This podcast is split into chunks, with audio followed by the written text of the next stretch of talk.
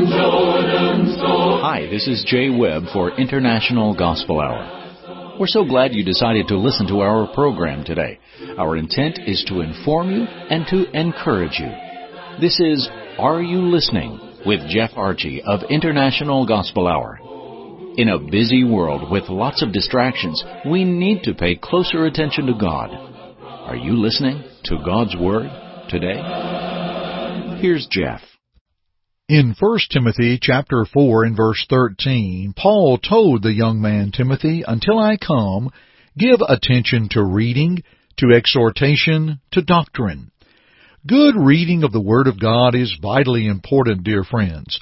To search the Scriptures as Jesus commanded in five thirty-nine, and in Acts seventeen verses ten and eleven, to have the attitude of those in Berea, to receive the Word with readiness of mind and search the Scriptures.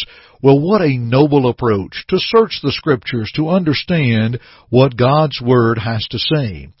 Good reading of the Word of God is important. Good writing based upon the Word of God and by the authority of the Word of God is also good reading as well, as long as it is within the parameters of the Word of God.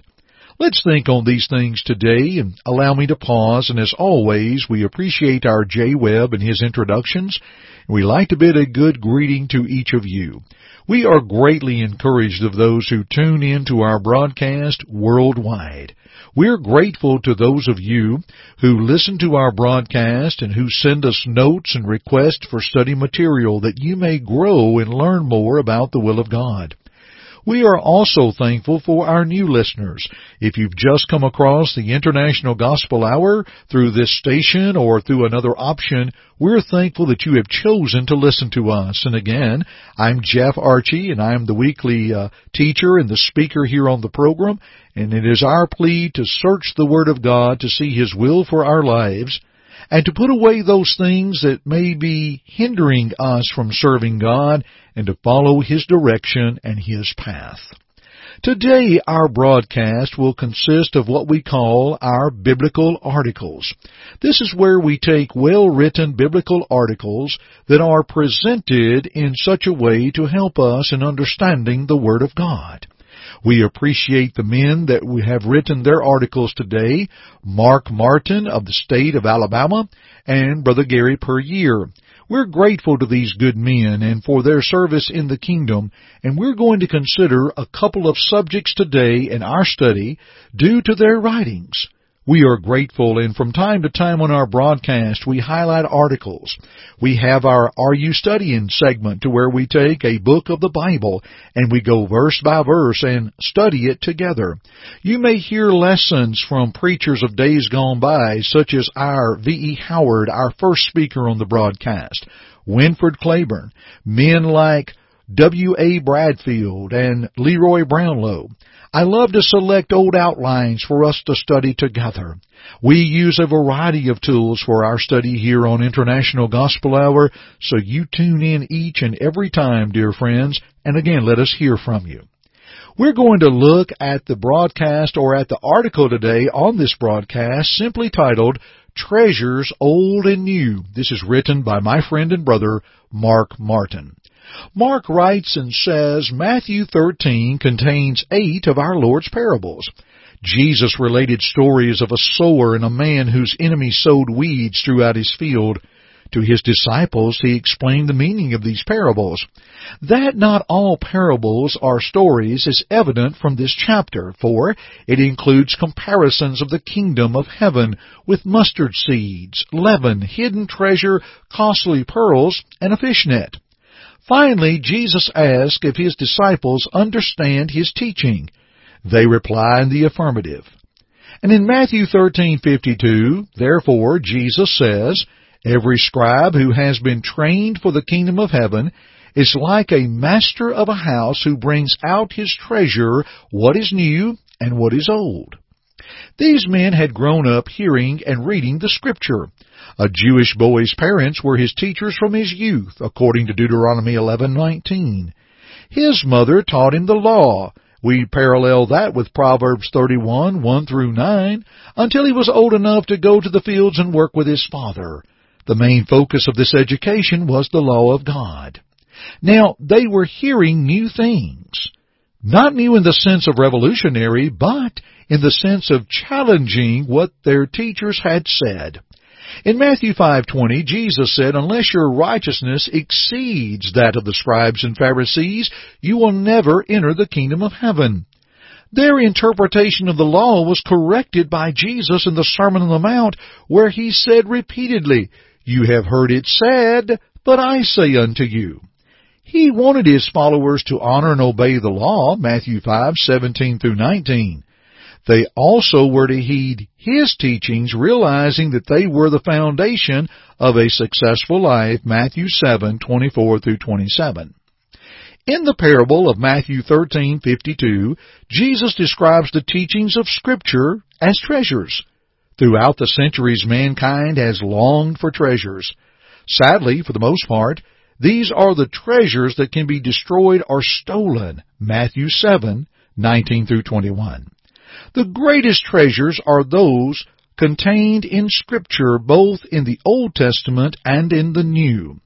Do you view Bible study as an obligation or as a duty? Or is spending time with Scripture like searching for and finding precious treasure?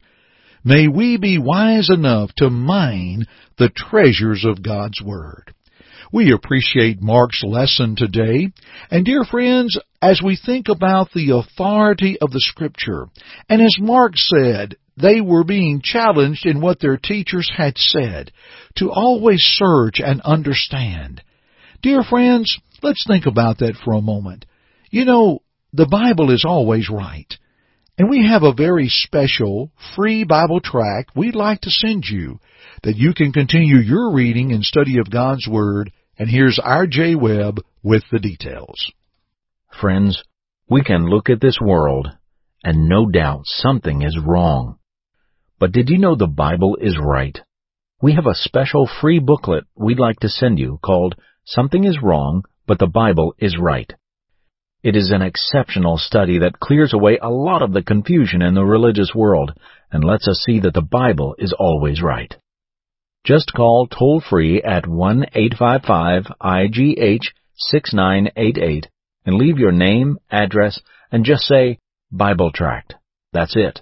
Again, call toll-free at one eight five five I G H six nine eight eight and please leave your name, address, and just say, "Bible Tract." You may also go to our website at international gospel hour dot com, click on the Contact tab, and leave us the same information, name, address, and type "Bible Tract" in the message box. Another free offer of study from your friends here at International Gospel Hour. Now, back to our study. And now, dear friends, one further point from our article, Treasures Old and New.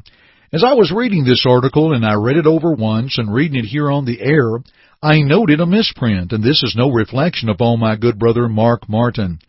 Mark made the comment where he said, sadly, for the most part, these are the treasures that can be destroyed or stolen, and he placed there the scripture of Matthew seven nineteen through twenty-one. I checked that during our break, and that should be Matthew six nineteen through twenty-one that says, "Lay not up for yourselves treasures upon earth, where moth and rust does corrupt, and where thieves break through and steal, but lay up for yourselves treasures in heaven, where neither moth nor rust do corrupt, and where thieves do not break through nor steal, for where your treasure is, there will your heart be also." Wanted to make that correction. And dear friends, this is what's important of studying the Scripture, to go back and to make certain that we're correct in that, and we wanted to make that right. Here's our second article for the day by our brother Gary Puryear, and it is titled, Holy Spirit Baptism. He says, recently in response to an article I wrote on water baptism, I received some material that included a discussion of Holy Spirit baptism. There seems to be a considerable amount of misunderstanding concerning this topic, so I would like to give you some things to consider. Baptism, or immersion in the Holy Spirit, was prophesied by Joel in Joel two twenty-eight and verses following, and Acts two sixteen through twenty-one, by John in Matthew three eleven, and by Jesus in Acts one in verse five. The administrator of this baptism was Christ, Matthew three eleven, and Luke twenty-four forty-nine, and Acts two, verse thirty-three. The Bible only gives two accounts where the Holy Spirit baptism was administered. Number one, the apostles on Pentecost in Acts two, one through five, and Acts two, sixteen through twenty-one. And number two, Cornelius and his house in Acts ten. Peter says concerning what happened to Cornelius and his house as being the like gift was given at the beginning, Acts eleven seventeen. The Holy Spirit baptism was imparted directly from heaven, Acts two, one through four, and Acts ten, verse forty-four. Please note that Holy Spirit baptism was never commanded of anyone, but rather was a promise. As far as I can read, there were three distinct purposes of Holy Spirit baptism. Number one, the Holy Spirit was to reveal all truth to the apostles, John sixteen thirteen.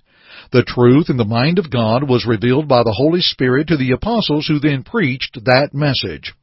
Number two, the Holy Spirit was to confirm or validate the truth spoken by the apostles. Note the promise to the apostles to whom Jesus was speaking in Mark sixteen, seventeen through twenty. This truth is later emphasized in Hebrews two, one through four. And third, the Holy Spirit fell on the Gentiles, Cornelius and his house, to bear witness that God would accept the Gentiles as he did the Jews, Acts fifteen, seven through nine. This baptism was never intended for all men for all times, but rather for a specific number of individuals for these distinct reasons. Please note that even after Cornelius received the baptism of the Holy Spirit, he was still commanded to be baptized in water, Acts ten, forty-seven and forty-eight. The only baptism authorized by Christ today is in water to contact the blood of Jesus to receive remission of sins. We appreciate Brother Gary and his thoughts, and we appreciate this brief study on Holy Spirit baptism. Dear friends, we always encourage good study material here from the International Gospel Hour. Let us pause and remind you very quickly before we end our broadcast to please go to our website at international gospel hour dot com. Peruse it and find the study opportunities that await you. Or call us at one eight five five I G H six nine eight eight. Thanks for joining me today on the International Gospel Hour. I'm Jeff Archie, and dear friends, keep listening. God be with you till we... Thank you for listening to our broadcast today. We hope, first, that it glorified God, but second, we hope that it edified you. Listen to it again if you need to, or to other lessons in this series by going to the Media tab at our site, international gospel hour dot com.